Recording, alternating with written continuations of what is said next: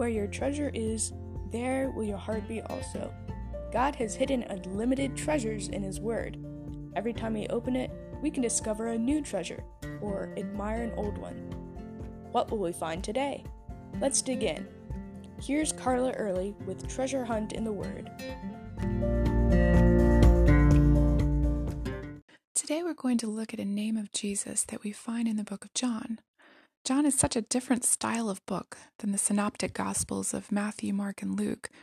It was probably because John knew what the other gospel writers had written, and he didn't want to rehash all of it, but he wanted people to see Jesus from his perspective and believe in him.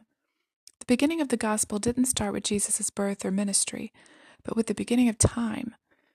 John asserts that Jesus was also the creator. He uses a different name for Jesus than you'll find anywhere the Word. That's the term I was thinking about today the Word. In Greek, it's logos. That Greek word implies much more than we can get into today. But I wanted to think about what Jesus used words for. So many times Jesus used one or two words, and when he said them, things happened. In creation, Jesus, as part of the triune God, used one word, which is actually three words in English let there be, to create each day. And what he said each day happened, just because he said it. Hebrews 1 3 says that he upholds all things by the word of his power. Not only did he make everything with his word, but his word keeps the whole universe going. Jesus' healings sometimes also needed only a few words. He told the man with the withered hand, Stretch out your hand, and it was made whole. To the man with leprosy, he said, Be clean, and he was clean. To the deaf man, Jesus told his ears, Be opened, and they were. To Lazarus, he said, Come out, and he was raised. To the daughter of Jairus, who everyone said was dead, he said, Get up, and she did. As the centurion in Capernaum said, Jesus had authority. He wanted Jesus to heal his servant, but he didn't want to bother Jesus, since Jews weren't supposed to enter Gentile houses. So the centurion boldly declared in faith, Lord, I'm not worthy to have you come under my roof, but only say the word, and my servant will be healed. For I too am a man under authority, with soldiers under me. And I say to one, Go, and he goes, and to another, Come, and he comes, and to my servant, Do this, and he does it. When Jesus heard this, he marveled, and said to those who followed him, Truly I tell you, nowhere in Israel have I found such faith. And to the centurion he said, Go, let it be done to you as you have believed. And the servant was healed from that very moment. Jesus has that kind of authority. And not just over diseases, he had that kind of authority over other things too. When he called some of his disciples, his brief words, Follow me, were all that they needed.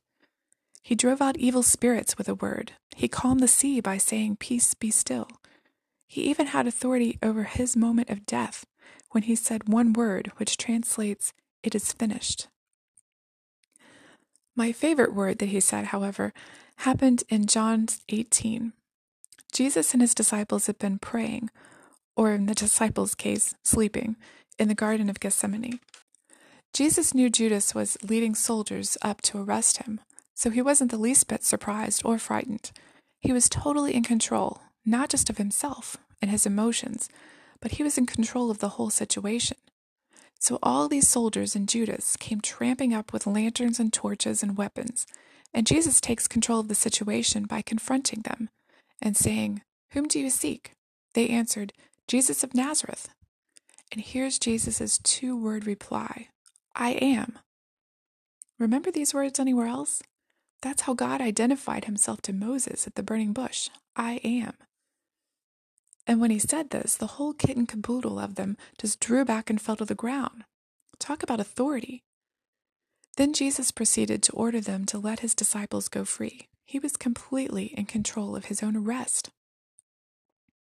The Word is completely in control of our lives, too.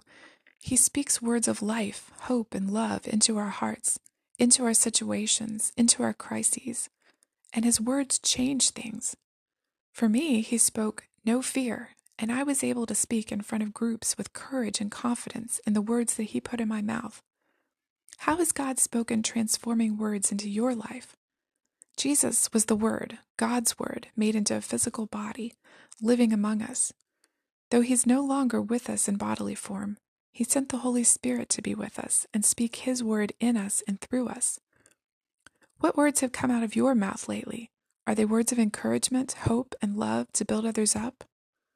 God also uses His Word, the Bible, to speak into our lives. What treasures have you found lately? I'd love to hear about them. You can contact me at treasurehuntintheword at gmail.com. I'm Carla Early. Thanks for listening.